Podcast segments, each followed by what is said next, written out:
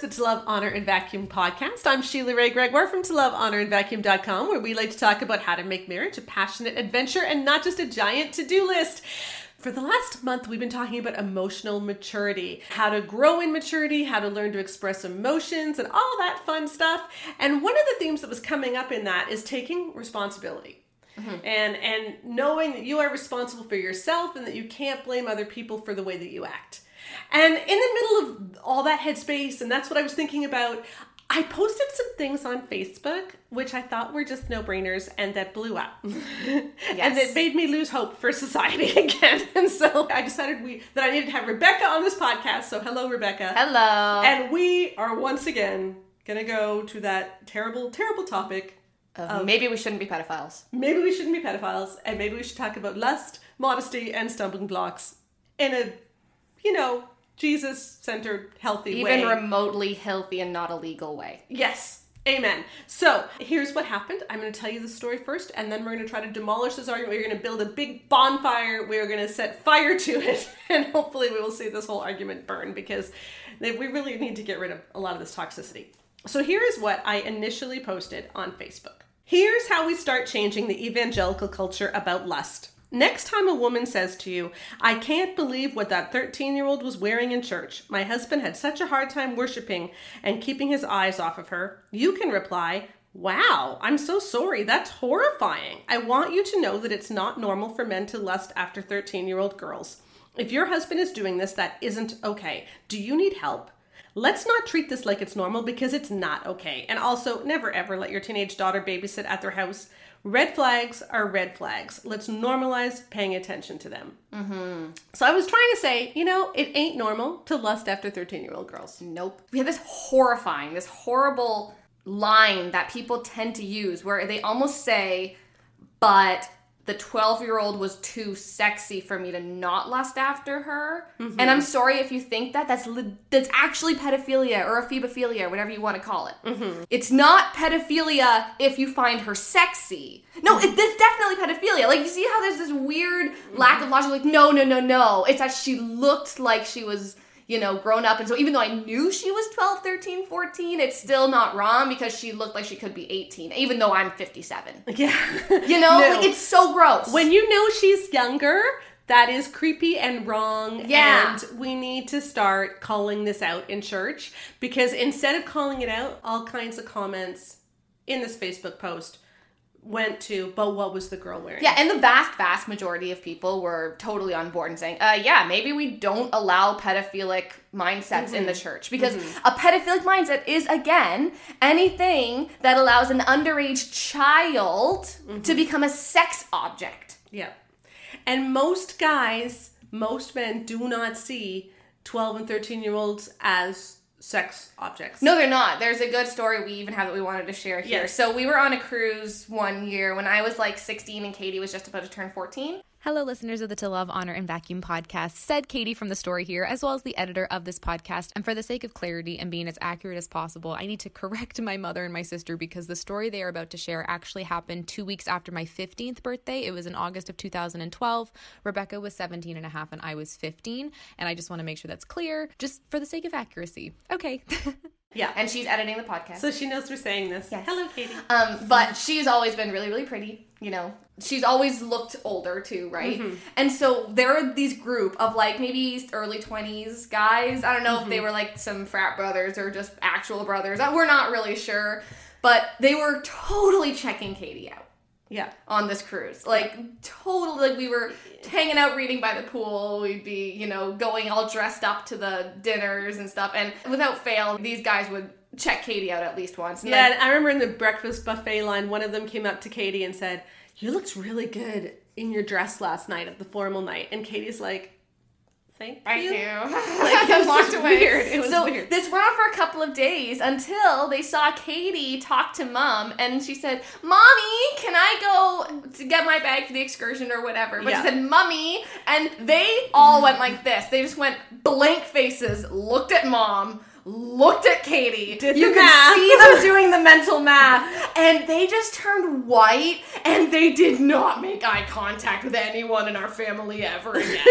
they were just like, no. Yeah. They noped out of there so fast. Yeah, they were mortified. And Oh, that, yeah. you know what, is healthy. Not that it's healthy to check Ogle out girls, and girls. ogle, but But we had a good laugh about it because we didn't feel like we were in danger with those no. guys. And, but as soon as they realized how old she was, they stopped. exactly. And now in church, I would prefer that we not do the ogling at all. Exactly. But at least, even if we're gonna ogle, at least get to the point where once you realize how old they are, you stop. Exactly, because that's the thing. It's not pedophilic or ephebophilic to find an underage child attractive before you know she's an underage child. Yes. Or even to objectively notice that a young girl is attractive, right? Mm-hmm. It's not wrong for you to look at a young girl who you've known for a very long time, who's now like 14, and think, oh wow, she's turning into such a lovely young lady. Mm-hmm. It's not even wrong to notice that a girl is starting to develop a woman's figure. Mm-hmm. It's not. That's just what your eyes are taking in. That is just visual stimuli, Mm-hmm. right? The, the same way that I can't help but notice that our curtains in this room are white Mm-hmm. or that the walls are green. You can't help but notice sometimes that a girl's got breasts Yes. you know, or that she's got hips now. Mm-hmm. Yeah, yeah. That's just visual stimuli. When it becomes a problem is when you know they're a child, Mm-hmm. you know their age, you know that they are a vulnerable population who is, again, child. and I want to emphasize the child. Child. Child. You know, they probably still sleep with stuffed animals yeah. and you have a hard time not sexually objectifying them or sexually fantasizing about them or thinking about their breasts or thinking about their body or mm-hmm. thinking about them in a sexual way. That's where it crosses from just brief visual stimuli or realizing, oh wow, they're looking really beautiful, or even like, wow, you know, they're mm-hmm. turning. They even think something, wow, they're getting hot, and be mm-hmm. like, okay, no, like that's it's it's the the immediate kind of like animal animalistic so part of our yeah, brain. like like we are wired to be attracted to people. Yeah. Okay. So so you know, as a woman, you're watching Ryan Reynolds or whatever. Yeah. And you're like, oh, he's hot. Yes. And you notice he's hot. You're attracted, but that doesn't mean that you're lusting if that's as far as it goes. Yeah, if, if it's if it's literally a factual statement of Yes. wow, that man is incredibly attractive. And he's Canadian. And he's Canadian. But and then you move on. Yeah. You know, if you do that, that's very different than then thinking, hmm, I wonder what it looks like under blank. Yeah. Right? Or Anytime- or I wish my husband looked like- Exactly. yes. Right? There are things where the minute it's not a factual statement, you're getting into kind of dangerous Lust. Yeah. territory, right? Yeah. That's where I think we don't give men enough of a leeway with this kind because it's not even leeway. It's just like you're not sinning for having eyes and realizing that a 13 year old's attractive. What's wrong is if you know she's 13 Mm-hmm. and she still is seen as a sexual being in your eyes. Yes. And that is what is happening is we have these church cultures which still see these girls as sexual because the comments on my original Facebook post, so many of them said, "Well, yeah, guys are responsible for not lusting, but we also need to teach girls how to dress appropriately so they're not a stumbling block." Yeah, and they say, "Oh, I totally agree with you, Sheila. Like it's totally men's fault, but also girls need to not dress like little seductresses." Yeah. And and so I wrote a follow up to this. Yeah. We're going to get to our argument in Yeah. a minute about that, but here's the follow up that I wrote after all of these comments came in. I said, when I hear a woman say, men can't help but lust, or that girl needs to cover up because the men in church will lust, I have to admit that I make assumptions about her husband. I mean this in the most compassionate way possible because I'm honestly worried about so many women. You see, we can't believe that all men lust if the men that we know the closest do not. Women who are in marriages to good men who do not struggle with lusting after teenagers would never say, that girl needs to cover up to stop being a temptation. My husband is a good man. My sons in law are good men. Most of the men I know would want to protect a 13 year old girl who is dressed a little scandalously, not want to lust after her. And yet, when I posted about a scenario where an adult male had trouble lusting after a 13 year old in church, many women jumped straight to blaming the girl for what she was wearing. Please hear me on this, dear women. If you are in a community where men lusting after 13 year olds is normal and where you believe that men can't help it, this isn't safe. Good men do exist. If the men you know have told you your whole life that men can't help it, that all men are visual and automatically lust, and so women must never be a stumbling block, well, those men have done so because this way they get away with lusting. And many, many churches have propagated this and have repeated it to women over and over that all men lust. They would rather put the blame for men's sin on women. And what are women to believe? We're not men, so if all the men around us say men can't help it, we will be inclined to believe it. And most of our evangelical books have said it too. But it isn't true. All men don't lust. Lust is not inevitable. Lust is not every man's battle. If a man knows a girl is 13, it is actually quite easy for most men not to lust after her. I know it's easier and safer to blame the 13 year old than to admit that your husband and your church may have a problem. But please try to ask where is Jesus in this? What would Jesus be saying? If you're in a marriage where men's lust is being excused, please seek some help read my blog, look for our book, The Great Sex Rescue, that's coming out, and just please know that Jesus values and loves you. He values and loves 13 year old girls. He would never ever excuse anyone lusting after a child. And if the men around you do excuse it or try to blame that child, that is a red flag that you are not in a safe, spirit filled community. Mm-hmm.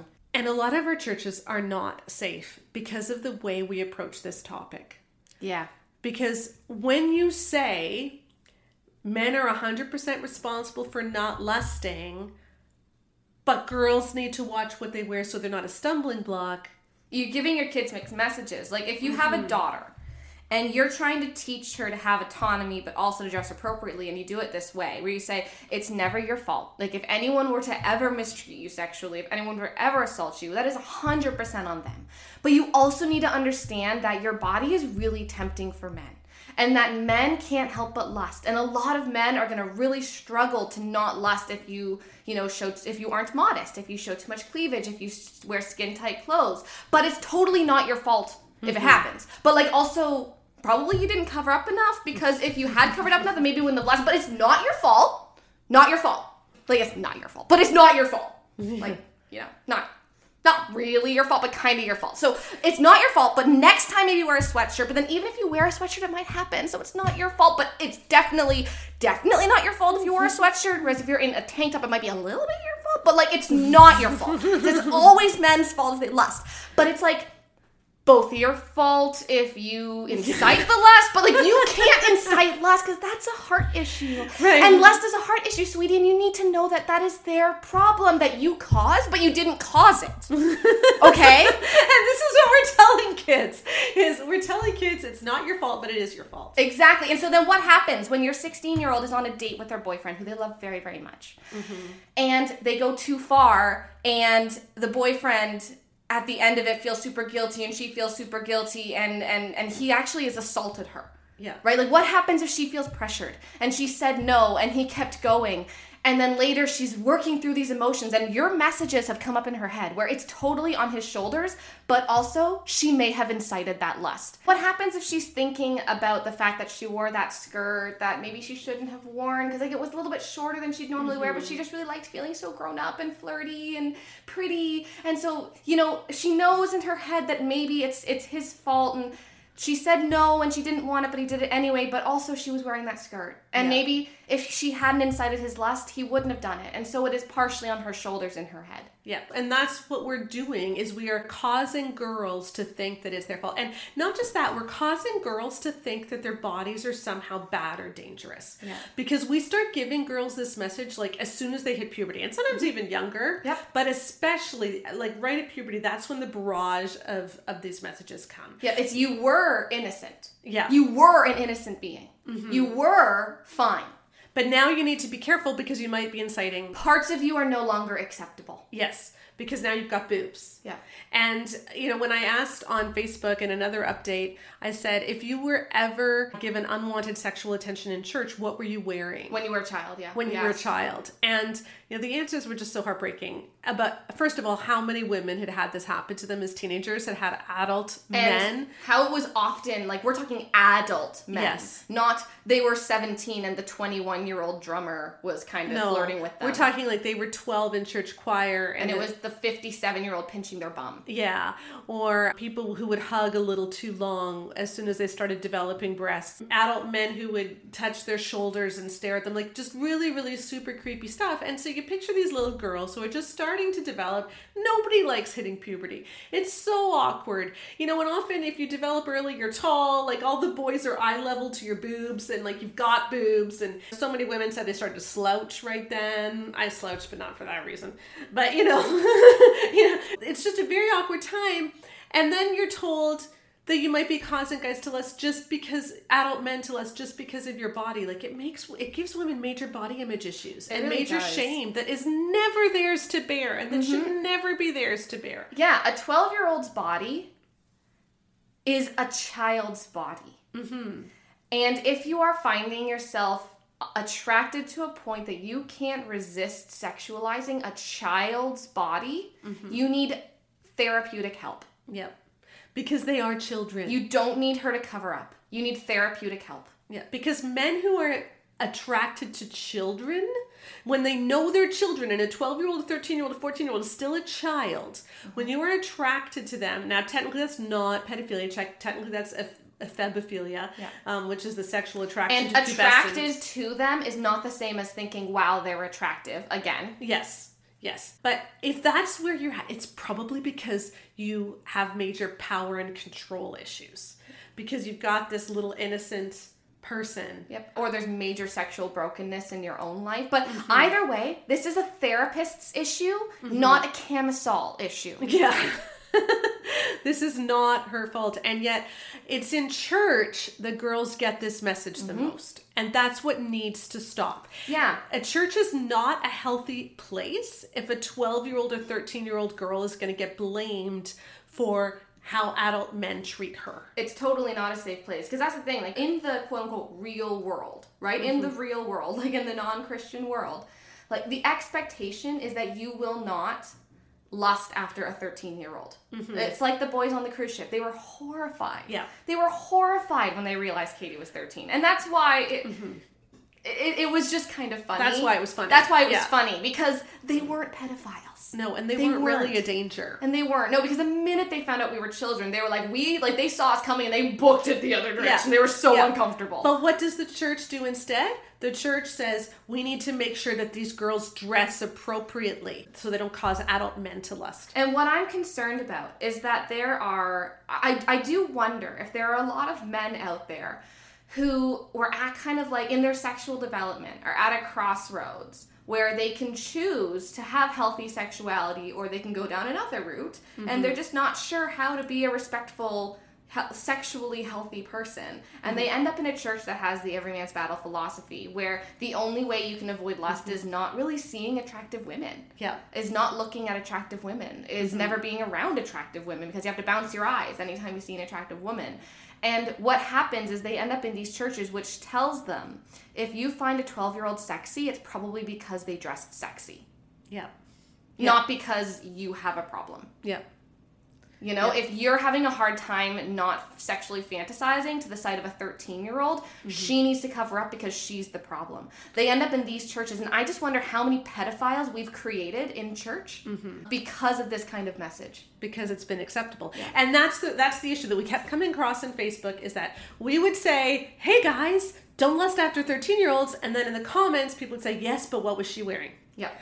And that Like she was stop. wearing a 13 year old's body. because That's enough to say don't lust after her. Yeah, because you know what? I completely agree that it is an important discussion to have with our daughters. And I had it with you guys about how to dress appropriately. You know, Yeah. what is the message that you want to send with your clothing? Because clothing does send a message. Yeah. So so what are you trying to say? What are other people going to think? Like how how are you dressing in a way that that honors yourself, others, God, etc. Okay? That's a completely good conversation to have. But that conversation must be divorced from the lust conversation. And I would almost go as far as say, if you even had the your body can incite people to lust conversation, you don't have the modesty conversation until you're done deconstructing this. Yes, yes. Because if you are saying that it's 100% on men if men lust, but 13 year olds need to watch what they wear, then you don't mean that it's 100% on Yeah. men. Because as soon as it, you say but, or even if it's And and, Yeah. you know, Also. uh, also, there's all sorts of tricky conjunctions you can use. yeah, that's what a lot of people were doing in the comment section is they were saying, yes, lust is 100% on men, and we have to talk about what girls wear. These are both important conversations. And it's like, you're right, they are both important conversations, but they must never happen at the same time Yeah. because they aren't related. Okay, if a guy lusts, it's entirely on him. It Yeah. is not on her. And now, when we say that, we also had one man particularly come on and say, "But what about my 14-year-old son? He's the one who matters, not the mm-hmm. girls who are dressing like little harlots." That's not exactly what he said, but that was in Yeah, essence. he said he said all you're just making a straw man argument. That doesn't really happen. What really is important to talk about is how to protect my 14 year old boy. Yeah. And and first of all, I will say, as a mother of a son, you do not need to protect your son from girls.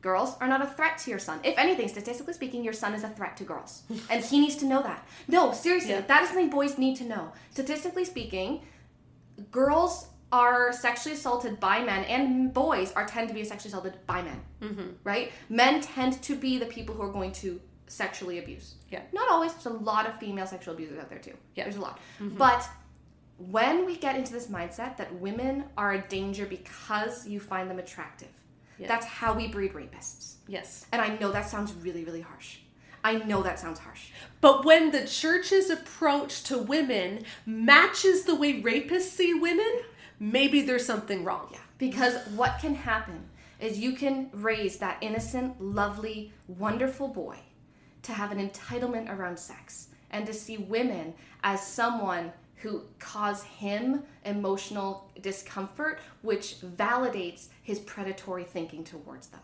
Yeah. That's what we're telling our boys when we say that. When we say the 13 year old and her insecurity and her feeling unsafe and her wanting to just look pretty and enjoy being herself is a threat to my son. Because if my son sees the littlest bit of cleavage or if my son sees too much legs, he's not going to be able to help himself around her. Mm-hmm. You are enabling rape thinking in your son's mind. You are. But even scale that back a bit. Yeah. You're certainly creating, inadvertently creating a lust issue Yeah. in your sons. There was a, an article that was shared on Facebook a couple of years ago, and I ended up writing a post about this where a woman was really, really proud because she had been sitting in church with her husband and teenage sons, and there were several girls in front of them in the in the pew that were wearing yoga pants, and so the woman escorted her family in front of the girls so that the, boys didn't have to look at butts. at butts all through the service and that they would be able to worship and see she was so proud of this at how she was protecting her sons what was the message though that she was giving to her sons Yeah. what she was saying to her sons is that if you see yoga pants they will be a distraction to you and you will not be able to stop from lusting Well, and not only that, I expect you to be so distracted by the sight of girls' bodies that you are not able to control yourself unless you are separated from them. Now, 14 year old boys, yoga pants, probably going to have some sexual thoughts. Yeah. You know, 14 year old boys and squirrels, 14 year old boys and cartons of milk. Like, 14 year old boys have sexual thoughts about nothing. okay? Like, it takes very little for a 14 year old boy to have sexual thoughts. Carton of milk, milk, breastfeeding, boobs. There, I can get there in four. Like, it- like that's that's how. Yeah. No, in all in all seriousness, I, I do know also that a lot of a lot of teenage boys do feel a lot of shame about unwanted sexual thoughts. But what if instead of teaching your boys that they're constantly at risk of lusting and objectifying women, you teach them, you know what? Got a lot of hormones going on. You're, You're gonna good. have you're gonna think about sex. You're gonna have sexual thoughts. And when that happens, just tell your boys to say, okay, I guess this is just a sign of me growing up. It's uncomfortable, but this will pass because my hormones are going to settle out and I'm just gonna move on with my day. Yeah. You know, like tell them it's not a big deal because I think when we talk about lust in this way, we also inflate the problem so much. Like your boys, eh, girls too. Girls get intrusive sexual thoughts during puberty as well. We all have major hormones running through us, right? But if we tell, especially our teenage boys, that they always need to be on the lookout to make sure they're not lusting. They always need to make sure that they don't look at attractive girls because they're always one second away from becoming a sexual ravenous being that won't be able to stop. And like if we tell them all these things where the sight of a nice butt is going to actually make it so that you cannot help but sexually lust, mm-hmm. we're making it a bigger problem than it is. If instead we just say, hey, you know what? Congrats! You got a sex drive. That's what happens, okay? Like you're gonna learn how to manage this, but you're not gonna learn how to manage it if you never actually have to learn how to manage it. Yeah, if it's all up to the girl to manage it. And here's the thing what I hear a lot of parents of teenage boys saying on Facebook was, but do the girls even realize how distracting it is for them to wear that and how hard it is for my sons not to worship? Okay. If women dressed in burqas in church, so all the women in church came in burqas or mm-hmm. potato sacks or whatever you want to say, women in the rest of society aren't high school class. going to. Women in this high school class aren't going to. The answer to guys having trouble with lust cannot be about girls changing what they wear because that's just not going to happen in the wider society. And so the answer needs to be that we teach boys how to respect girls and how to treat them well regardless of what they are wearing. how to function around attractive girls. Mm-hmm. You know, like, and and I can tell you, I actually do have people in my life who I dress differently around mm-hmm. because they are not respectful.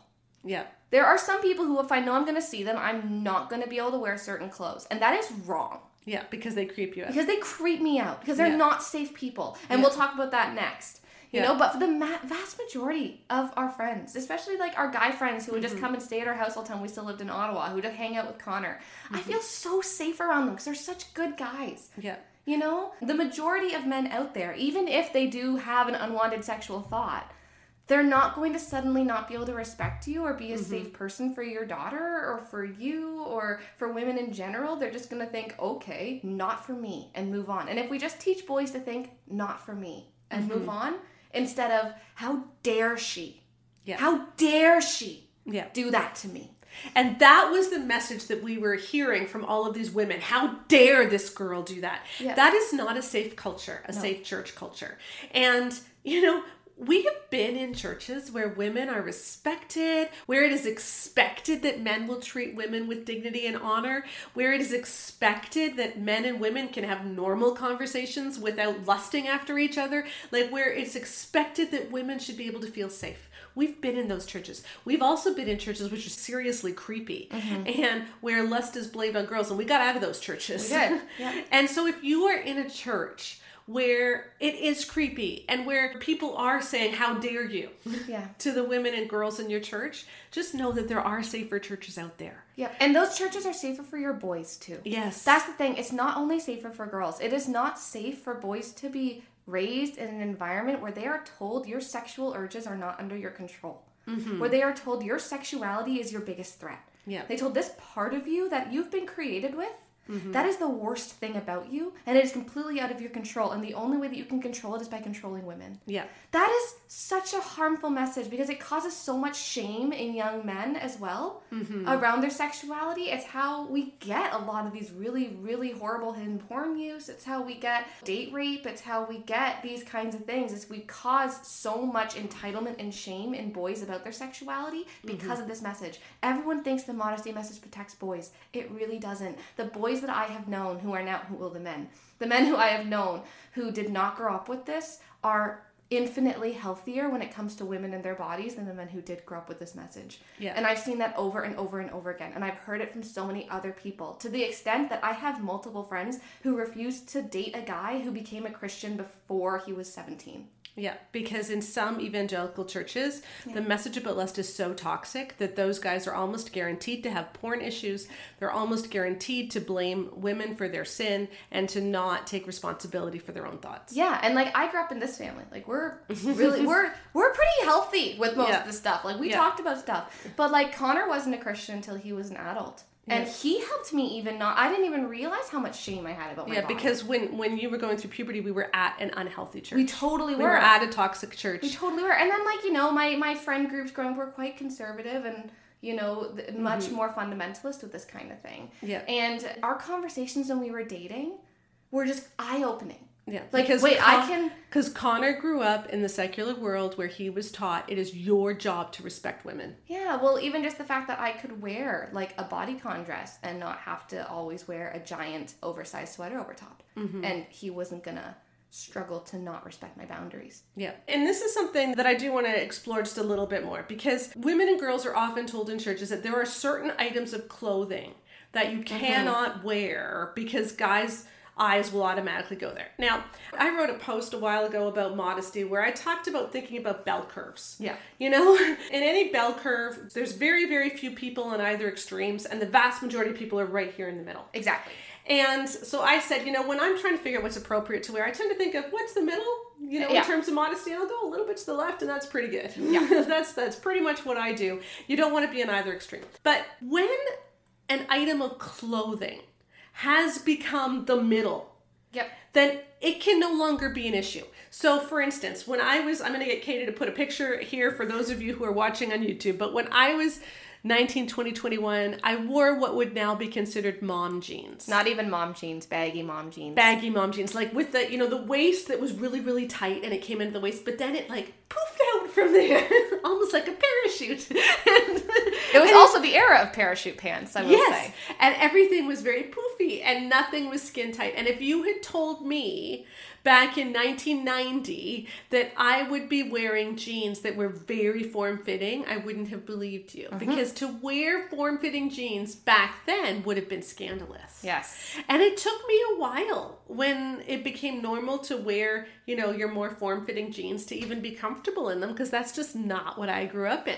Yep. But now I wear them all the time because you know what? It's totally normal. Everybody does. Totally normal. And so if people start saying you can't wear form fitting jeans, well, if everybody is wearing them, then you need to be able to function in that world. Mm-hmm. Like that's no longer the issue. And people who say, oh, well, just because everyone's wearing them doesn't mean that you should. We're actually going to come to that in a minute Yeah. that argument. But the simple fact is, if everyone is wearing something, then it the power of it is taken away. Yeah, and obviously, what we consider everyone needs to be talked about here. There are some cultures, not cultures, like uh, not cultures in like country cultures. I mean, like in essence, TikTok subcultures, like right, like social media cultures, Instagram cultures, where like wearing thong bathing suits are perfectly normal. In the grand scheme of people, that's still not normal. No, Okay? no. Like in this very small subgroup of people who just fly all over the place to swim in the ocean in Greece every year, wearing a thong as a bathing suit is normal. Currently in today's culture, still not you're not going to go to your average beach and see 50% of people in a thong. We hope not. Yeah. That would be scary. Yeah. yeah So what we're not saying like what you see on social media necessarily. What we're saying is like when you go to the grocery store, when you go to Yeah. your workplace, when you Yeah. go to just the general public.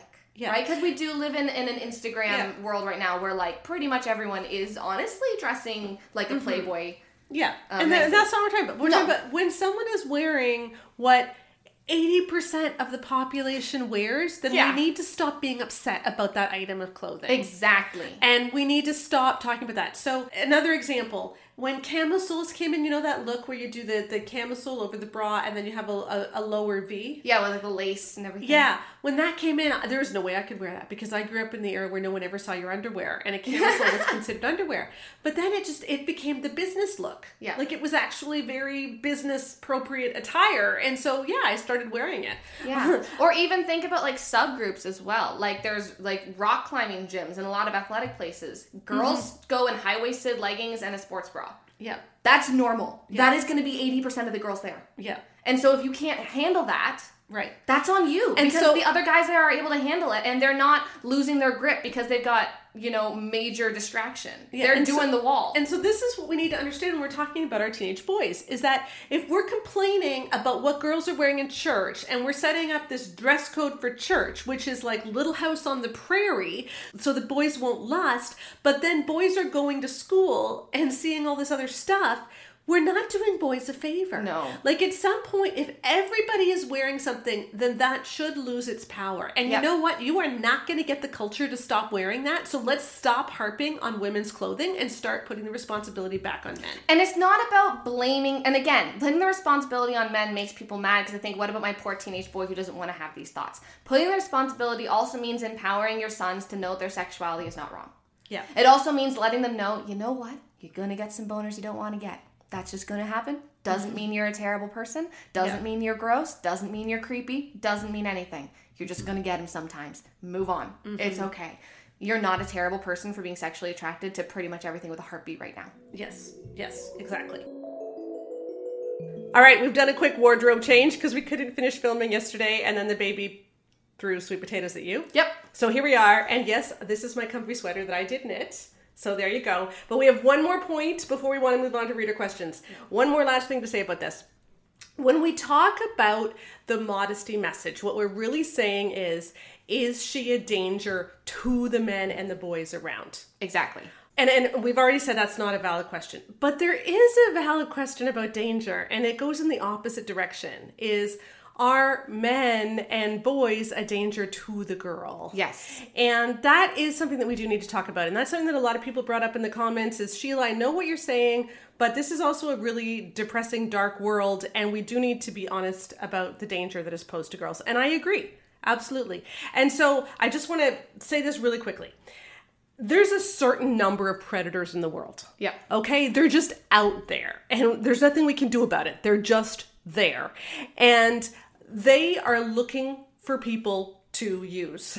And I'm going to vastly overgeneralize here, okay? So I, I know that this isn't straightforward. So please forgive me if you're in law enforcement. But I, I would say that there are opportunists who are predators when the opportunity arises. Mm-hmm. And then there are your hunters who are deliberately looking for people to victimize. The thing about opportunists is when they're in a large group, what they're going to be focused on is who can I possibly get in a compromising situation? Who will have sex with me for the least amount of work on my part? Exactly. And and then these are the kinds of people where if you do start to make out, they're going to push your boundaries and they might assault It's you. It's the lion going after the sick gazelle. Yeah, exactly. So so who is it? And when you're in a large group of people, one of the ways that that person can be identified is by clothing and of course also by the way they're acting. We're not saying that clothing makes someone abuse you. We're just saying that it can be a way that people target you. Yeah, and we're not saying that like the clothing that you wear means that you are quote unquote asking for because that's No. not what girls are told. That's not it. It's just No. that there are people who are opportunistic. The same way Yes. that if you're in a mall with your child and someone snatches your child in a shopping center, it's not your fault for going to a shopping center. Right. But that's why we hold on to our children's hands in shopping centers. so let me just tell you a story which I think sums this up. Many years ago, I was one of the parent volunteers on a junior high church trip to Canada's Wonderland.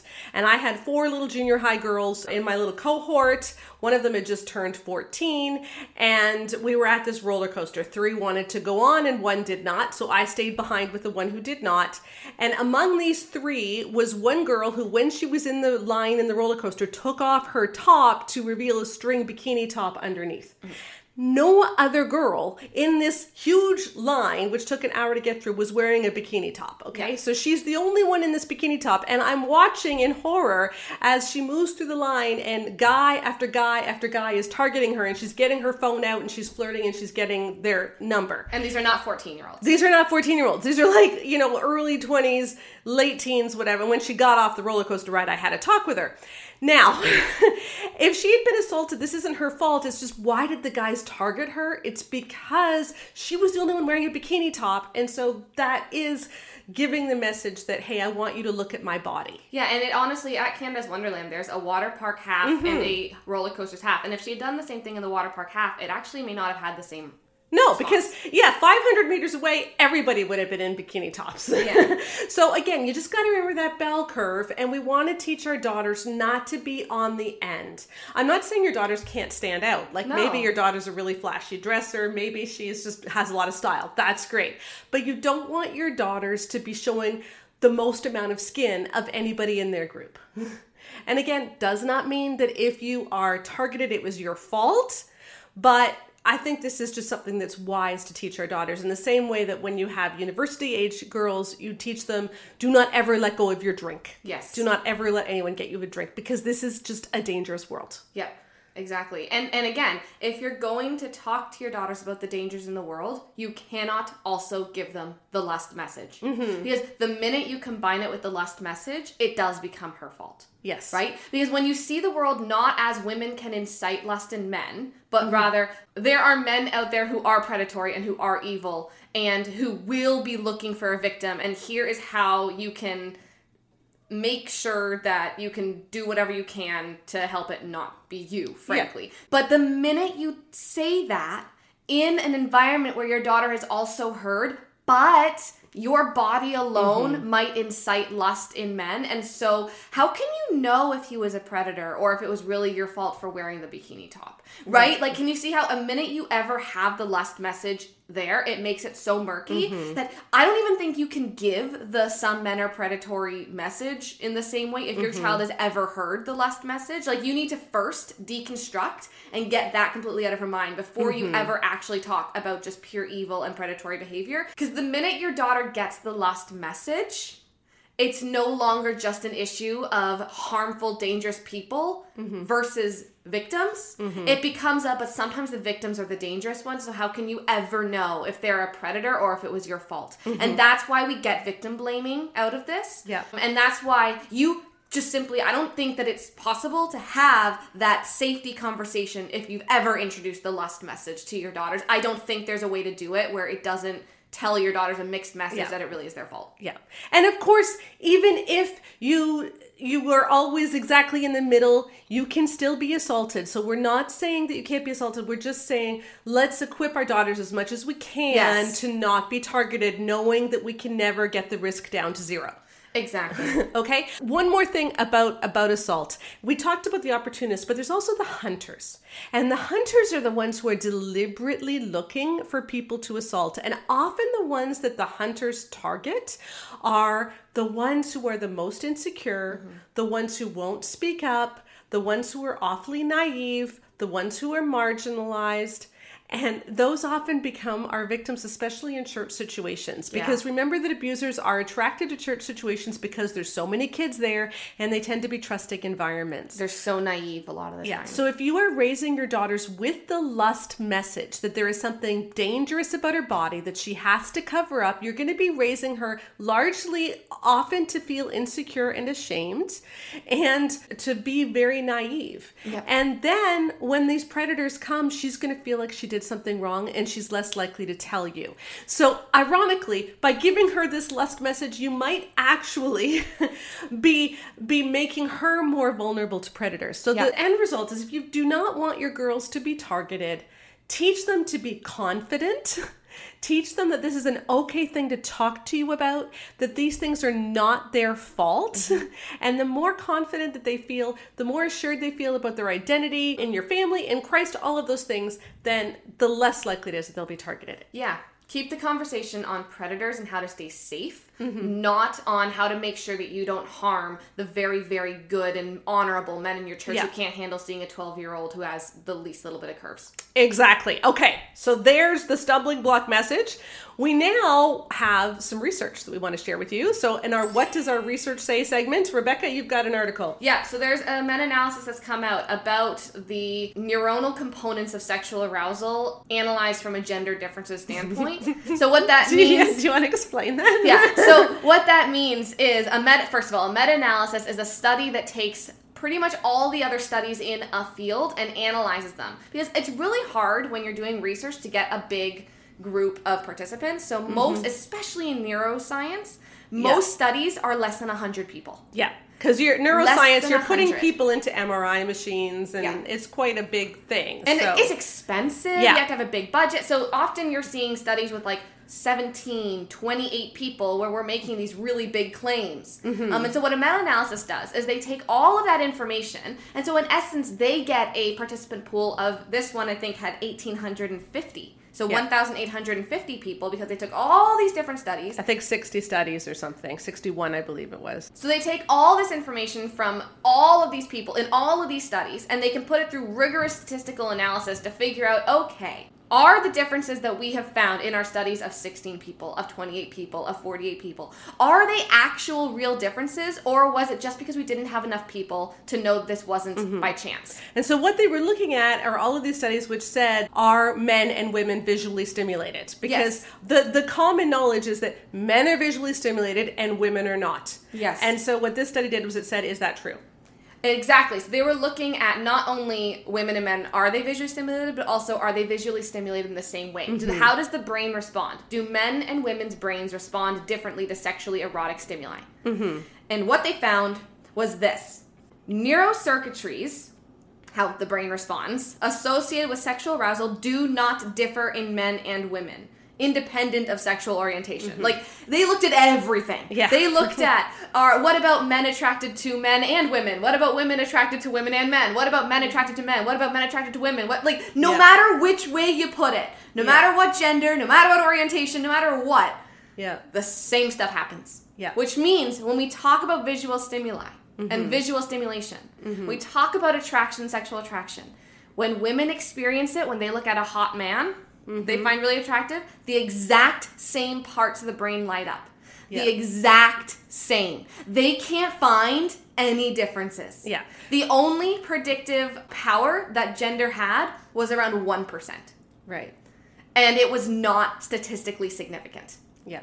Which means it could have been completely by accident. And mm-hmm. what the, what they're saying is the only thing that changed how someone's brain responded mm-hmm. was a subjective report of how explicit the stimuli was. Okay. So was it just a still photo of a woman in a bikini, or was it actual hardcore pornography? Mm-hmm. Which kind of no duh yeah. right like we all we all get that so what this means is all these people who have been telling women you can never understand what men go through Mm-hmm. are lying. Yeah, and I think what happens is men and women both are visually stimulated, but girls are taught from the time they're young, Yes. you are not visually stimulated. Yes. And boys are taught from the time they're young, you are visually stimulated. You're going to lust, this is going to be a problem for you. And Yeah. girls are taught if you think about sex, you're bad. yeah and the thing is it might be that we have simply conditioned men to find more things sexy Yeah. That's mm-hmm. what that's what this seems to say. Where it says Yeah. men may respond more not because they're men, but because they just find more things sexy. But when women find something sexy, it respond they respond the exact same way. Right. And so if women are able to handle their lust or their Mm-hmm. mental life when they are around someone they find incredibly attractive, it's the exact same for men. Yeah. That's what this research says. Yeah. Now, again, we don't think that men and women experience it in the same way in this culture because of how we have been taught in our culture. Yes. But biologically, we are both wired to be visually stimulated. Yeah, and biologically, we both respond to visually stimulated the same way. And so, all Mm-hmm. of these authors who have built books, like this is what all the For Women Only books say. Mm-hmm. Like all of all of Shaunti Feldhahn's research, they go on and on and on about how men have this nucleus accumbens that just lights up like a Christmas tree the minute they see an Mm-hmm. Mm-hmm. attractive women. So do women. Yeah. But women have been told you can't understand this because your husband's brain is different than yours. You can't possibly understand this, you mm-hmm. 13 year old, because that 67 year old in the pews behind you, his brain is different than yours, and his brain can't help but light up. Then mm-hmm. yours doesn't. Yeah. And they actually say that in these books. Yeah. They actually say that. But that's based on one study. This is based on 61. even if it's based on a bunch of different studies. Yeah. This meta analysis and every single research study Mm-hmm. that I've seen come out in the last couple of years Yeah. has said this is not the case. Yeah, as they're getting better and better at neuroimaging, I keep every week. I swear, every week I get I get sent more studies by readers saying, "Hey, did you see this new research about visual stimulation in women?" And this is becoming a really big area of research, and that's what they're finding over and over and over again. So we need to change the way we talk about visual stimulation and really free young men from this idea that you are destined to lust. Which brings us to our reader question. Are you ready? Sounds good. Okay. So, a woman writes in My husband has struggled with porn since he was a kid, and we are trying to heal during recovery. My son is nine, and he's coming close to the age that my husband was exposed to porn by his father's addiction and carelessness. I am repulsed still somehow, as I grew up very conservative by the fact that men are sexually attracted to women, but I have always understood that it's one of the glues that bind a marriage together. I bought your whole story course and I still have yet to go through it with my son, but I am thinking about my reaction when I see my son fight his attraction to ladies. I'm afraid I'm going to just be so mad at his natural impulses because I may be bitter still at my husband's past sin and his potential to fall again into lusting for other women. I don't want to make my son distance himself emotionally from me because of how I handle his learning to be a man, so do you have any pointers to be mm-hmm. prepared and not react but be proactive in guiding our son's minds and souls? Wow. Yeah, that's a big one. Eh? So several things occur to me here in this story. First of all, she grew up, you know, feeling ashamed of sexuality. Yeah. She said that. Her husband was just victimized. I'm sorry, but when you see porn at the age of nine due to your father's carelessness, that actually is a form of child abuse. That's horrible. When I was in psychology for my undergrad and we were talking about forms of child abuse, it's actually currently in many psychological uh, treatment centers. Um, Mm-hmm. exposure to pornography, even accidental exposure, is actually treated as a childhood trauma now. yes. It's a big deal. Yeah, and so when you're nine and ten and you see porn, think of how violent a lot of porn is. They can't handle this stuff, okay? And yet, all it, it does send all these messages in your brain. Mm-hmm. It is a traumatic experience. It's so incredibly confusing. Mm-hmm, and and and we need to see that when a boy seeks out porn after he's been exposed to it at 9 or 10 yes what he's doing is wrong but it's not coming out of sin as much as it's coming out of trauma and you know and certainly a man has responsibility for that but i think if we can understand the roots of it it's easier to heal so i really hope they're seeing a licensed therapist that's going to deal with the trauma Yeah, but I also well. think I also think that she needs to be seeing a licensed mm-hmm. therapist to just understand that sexuality is not bad. Like, Yeah. you want your son to enjoy the ladies. Like, Yeah. if you want to have grandkids someday, like, Yeah. it, let him enjoy his Yeah. sexuality. I know that sounds so weird to say in a Christian setting, but enjoy your sexuality. Yeah. it was given to you. Yeah. you know, and enjoy it with wisdom and prudence, Mm-hmm. and don't let just caution to the wind. But you're allowed to enjoy the flutters of your first crush. Yeah. And you're allowed to write love poems that you will burn someday, lest anyone ever find them. Yes. I speak from experience. Yes. you know, like these things are okay. And my concern whenever I hear this kind of thing is that, first of all, if you don't want to create the same holdups that you have in your kids, you need to be dealing with it before they get to Yeah. that point. Yeah. You know, Yeah. or else you need to be open and honest about it. Yeah. And Just talk. And so if they're still in porn recovery, I have a post on four stages of porn recovery, which I will share in the podcast description. It's a very comprehensive one. I think a lot of people go right from stage one to stage four and they miss stages two and three, which is what I'm afraid she's doing here. And you need to go through stages two and three and resort what sex means, what porn means, etc. I hope they're both seeing licensed counseling. As you go through the whole story, that course, it's a puberty course that we made. We have a boys version and a girls version. In the girls version, you and your sister Yep. On the videos talking to the girls. In the boys version, Sheldon Neal um, from Crossroads TV is talking to the boys along with your husbands. Yes. And Not my husband's, right, Katie and Y- mine. your plural, Katie's and your yes, husband's. the two of Um, them. and and just talking about how you know having sexual feelings is natural. They start the porn conversation for you if it's something that you find awkward, Yeah. and then you can continue that conversation. But it really is something where we we do tell kids like God made this part of you. yeah, This is not Mm-hmm. a shameful thing. And it's not shameful until you get married and then it's kind of okay. Yeah. It's honestly okay. yeah, yeah. A wet dream is a wet dream. And you were made to have one, and it's okay if it happens. And it doesn't mean that you did anything wrong. No.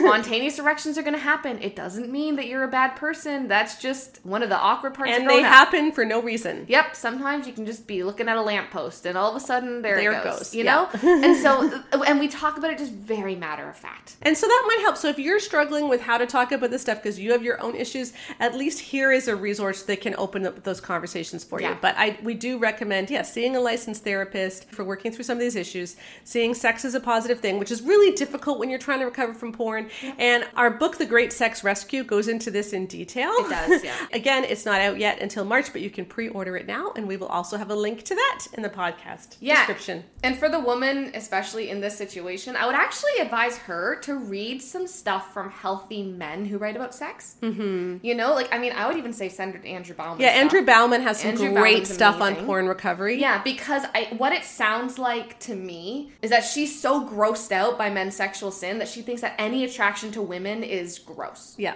And that's like problematic because Yeah. you want to feel attractive. because you attraction attraction and lusting are not the same thing. They're not thing the same thing. not the same thing And she was equating them. Just Yeah. the sexual attraction to women and lusting after Yeah. women. Uh, it's just not the same thing. And so I would advise both the husband and the wife in this situation to just check out Andrew's stuff because he talks about it in such a great holistic way Mm-hmm. That Yeah. um, may help. so there we go we have covered a lot of ground in this in this week's podcast and hopefully we have put this don't be a stumbling block message to Yeah. rest once and for all Yeah. i really hope next time you hear someone say that just push back and if we start pushing back then maybe the conversation will change or go away. Please check out the post that goes along with this podcast. I'm going to have so many links there to Andrew Bauman stuff, to all of the posts we've written on modesty. Don't inadvertently raise your sons to lust, the whole story, all kinds of things where you can pre order the Great Sex Rescue. Um, so check that out. Check out the blog at to love honor and vacuum.com where we're going to finish our emotional maturity series and get into some Christmas stuff. And thank you for joining us. We really appreciate it. And you know what? On a personal note, if you can start leaving comments on the blog, it would just help me. I know it's just been a quiet time. Apparently, my readership has just been as high as normal, but people haven't been commenting as much, and I just miss y'all. So leave me a comment on today's podcast post or tomorrow's post or whenever and just say, hey, I'm tracking with you. Because I like that. So thank you for joining us. I will see you at lovehonorandvacuum.com and we will see you again next week for the next To Love, Honor, and Vacuum podcast.